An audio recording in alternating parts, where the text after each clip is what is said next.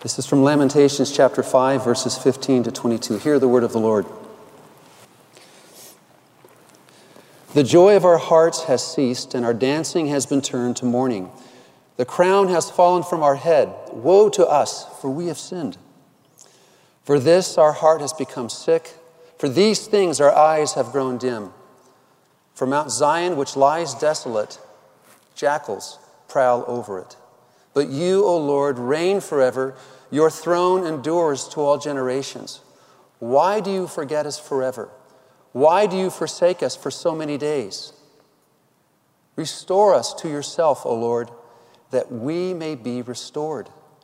Renew our days as of old.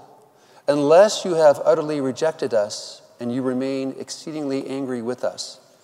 And also a brief reading from the Gospel of John and then a brief reading from the crucifixion of Jesus. The Gospel of John, chapter 16, verses 31 down to 17, verse 2. Jesus answered them, Do you now believe? Behold, the hour is coming. Indeed, it has come when you will be scattered, each to his own home, and will leave me alone. Yet I am not alone, for the Father is with me. I've said these things to you that you may have peace. In the world, you will have tribulation, but take heart. I've overcome the world. And when Jesus spoke these words, he lifted up his eyes to heaven and said, Father, the hour has come. Glorify your Son, that your Son may glorify you, since you have given him authority over all flesh, to give eternal life to all whom you have given him. And this is eternal life, that they know you, the only true God, and Jesus Christ, whom you have sent. And now, briefly from the Gospel of Luke. Luke 23, verses 44 to 49. It was now about the sixth hour. There was darkness over the whole land until the ninth hour, while the sun's light failed, and the curtain of the temple was torn in two. Then Jesus, calling out with a loud voice, said, Father, into your hands I commit my spirit. And having said this, he breathed his last. Now, when the centurion saw what had taken place, he praised God, saying, Certainly this man was innocent. And all the crowds that had assembled for this spectacle, when they saw that he had been what had taken place, they returned home, beating their breasts. And all his acquaintances and the women who had followed him from Galilee stood at a distance, watching these things. The word of the Lord. Please be seated, everybody. Let's pray. Lord, may the words of my mouth and the meditations and conversations of all of our hearts together be pleasing and acceptable to you, our Lord and Redeemer. Amen. Thank you all for spending some of your Good Friday with us here today as we meditate um, upon that wondrous cross that we just sang to the Lord about. Um, I'm mindful of the cross behind us, draped in purple and draped in black. You should know that purple is, is the color that the worldwide church uses during the time of Lent. And black is a particular color that the church uses only on Good Friday. And right now, as we are worshiping the Lord, there are millions of Christians in Africa, Brazil, China, Japan, Europe, that are surveying the wondrous cross. And their churches are, are robed in purple for our King Jesus, and also robed in black because he died for us on this glorious day. It is a Good Friday. Interesting, we use that word good, isn't it? Good Friday. I think sometimes we're a little bit ashamed to call it Good Friday. We, it's good because it anticipates Easter Sunday. It's good because Jesus died for us, but it's not good because of what we did to him. It's not, good, it's not good because of how the apostles left him. It's not good because of, of the weight of the divine judgment that Jesus had to carry. And so I think we're, we're hesitant of, of calling it good, but it really is Good Friday. My hope this morning, as you leave here, that you will say with a clear conscience that this is a good day and it's a Good Friday. I was going to Central Market um, last week, and we moved from Santa Fe here about a year and a half ago. We don't have Central Market in Santa Fe. Central Market's awesome. And I was listening to the radio, um, just the local uh, PBS station, KERA, and there was an interview of a woman who just struck my attention. She said, I was raised in an atheistic home, and I, I dabbled in Christianity as a young girl. And I thought, ooh, I've got to listen to this. And so she began to tell her story that she said, When she was nine years old, uh, she was raised in a home as an only child with a mother and father that were devout atheists, not agnostics. And so, for you kids here, an atheist is someone that believes there is no God. An agnostic is someone who's saying, I'm not sure there's a God. But this little girl grew up in a home where mom and dad said there is no God. And she met a friend at school that was wearing a cross. And her friend asked her, um, Do you believe anything? And she said, I'm not sure. And she said, What do you believe? She said, Well, I believe in Jesus, and that's why I wear this cross. And she said, Tell me what happened. She said, Well, um, Jesus is God the Son and the Son of God, and He died for me on the cross on Good Friday. And what we did to Him was really bad, but what He did for us is really good because He took all of my sins that, that I committed and all the sins that all of God's people committed and placed them on Jesus. And when He was buried in the ground, um, that's where our sins stayed. And when He rose up from the dead, our sins stayed in the ground, but He rose up. And so the cross is a symbol of of the life that I have with Jesus. And I'll spend my whole life forever with him. And I'll get to see my mama and my papa and all my cousins and all the people in the Bible. And that's why I wear a cross. And then this little girl said, Well, can I have a cross? And she wore it home. And then her daddy saw it. And her daddy saw it and said, Honey, what's that around your neck? She says, It's a cross. It's, it's, my friend told me about Jesus, and, and I like this. This is good. And he said, Oh, I don't know about that. He said, um, That is a symbol of human torture and political violence. Would you please take that symbol of human torture and political violence off around your neck? And she did. And then the interviewer said, Are you okay with your dad? She goes, Oh, yeah, yeah, I'm okay with my dad. He, just, he was just doing um, what, what he believed. Um, but it didn't dissuade her in her simple, newfound faith of saying that the cross is good. The book of Lamentations um, ends with a prayer. It's written by a poet, most likely Jeremiah, and these five chapters a prayer. It's, it's, a, it's a liturgical prayer. And the first four chapters begin with the first four letters of the Hebrew alphabet. The fifth chapter that I read to you this morning doesn't begin with the fifth letter of the Hebrew alphabet, but it has exactly 22 pericopes or thoughts. And the Hebrew alphabet has 22 letters. And so, in a way, this poet is saying, I'm going to lament from beginning to end. And lament has a beginning and lament has an end. And as God's people, sometimes our worship is filled with sorrow. And so, this is a legitimized way in the Bible saying that sorrow is a legitimate form of praise to God. But because it has a completeness to it, it comes to an end. And it ends this way, where the, the poet simply says, Lord, how long will you cast us off forever? Restore us to yourself, please.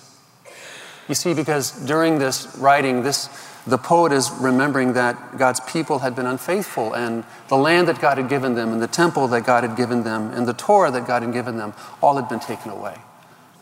They were taken away out of Israel. They were taken away from their temple. They didn't have their law. They were gone. Their homes, their families were torn into. And the poet said, Oh Lord, please, we've done bad. We've been unfaithful. Please restore us to yourself. I think this is Good Friday because that prayer that was uttered by that poet was picked up by Jesus on the cross. When Jesus said, My God, my God, why have you forsaken me? He's taking up that prayer and he's fulfilling it and he's answering it.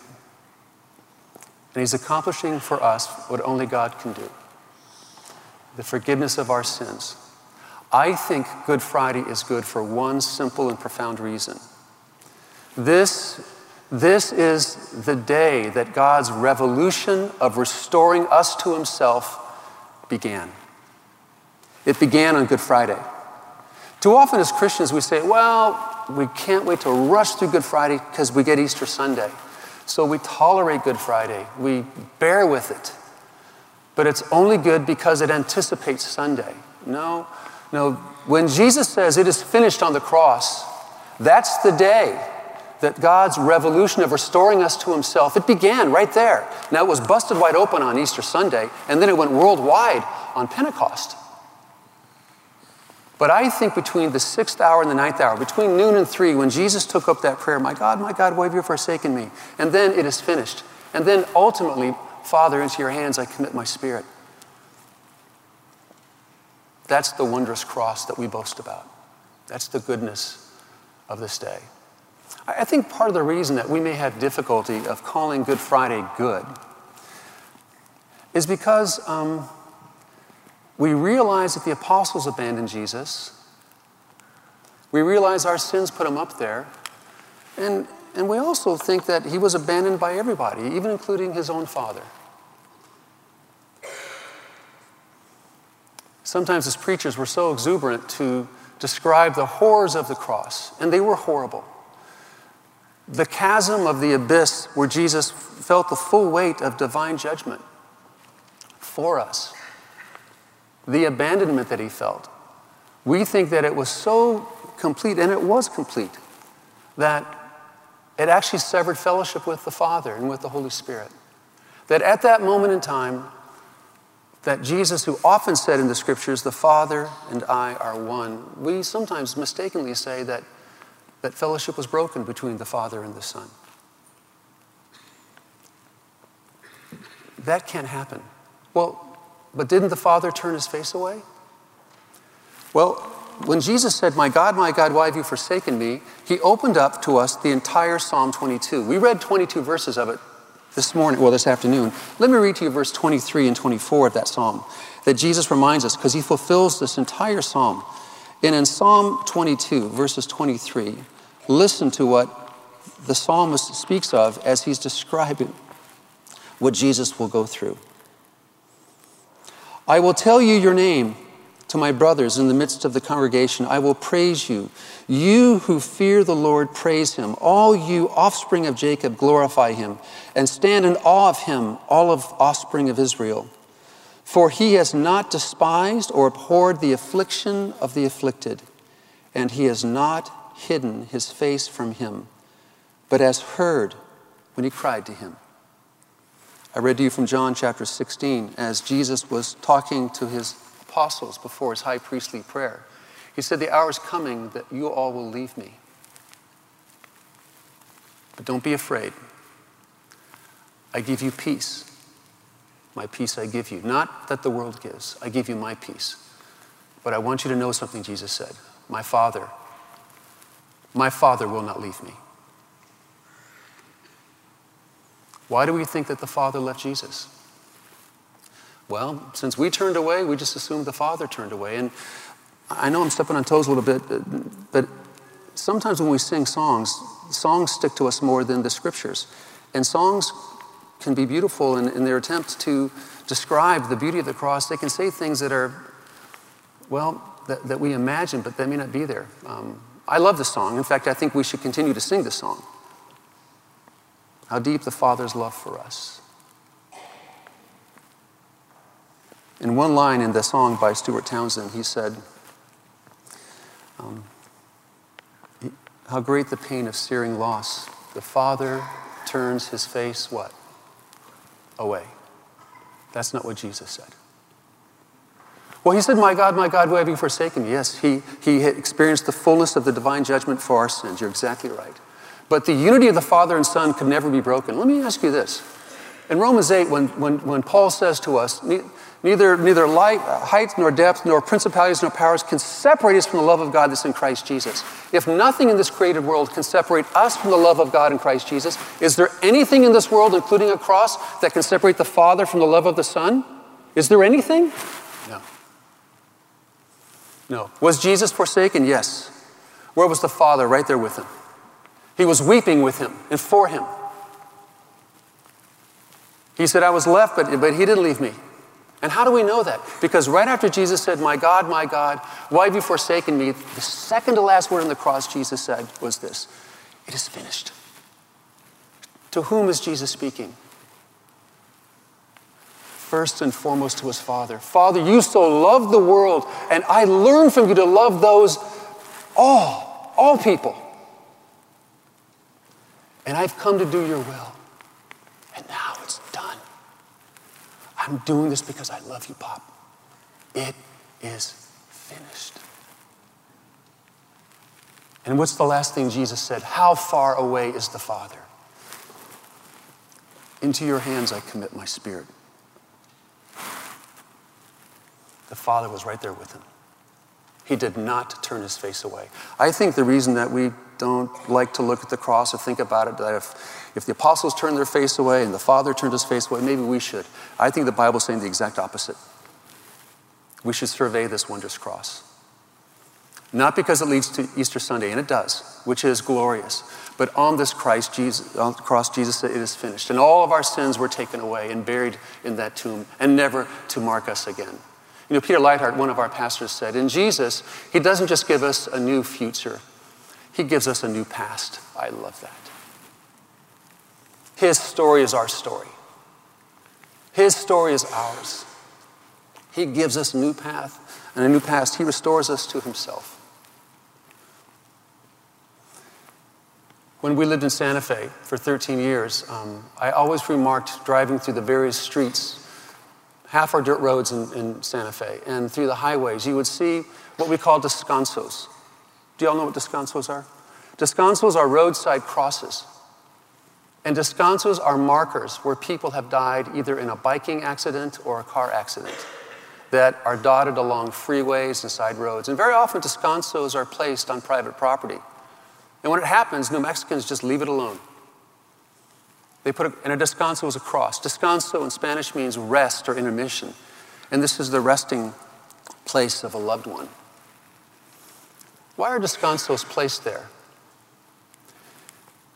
Well, because at one time, see, this is where that little girl's father was right. Crosses were used as a symbol of human torture and political violence.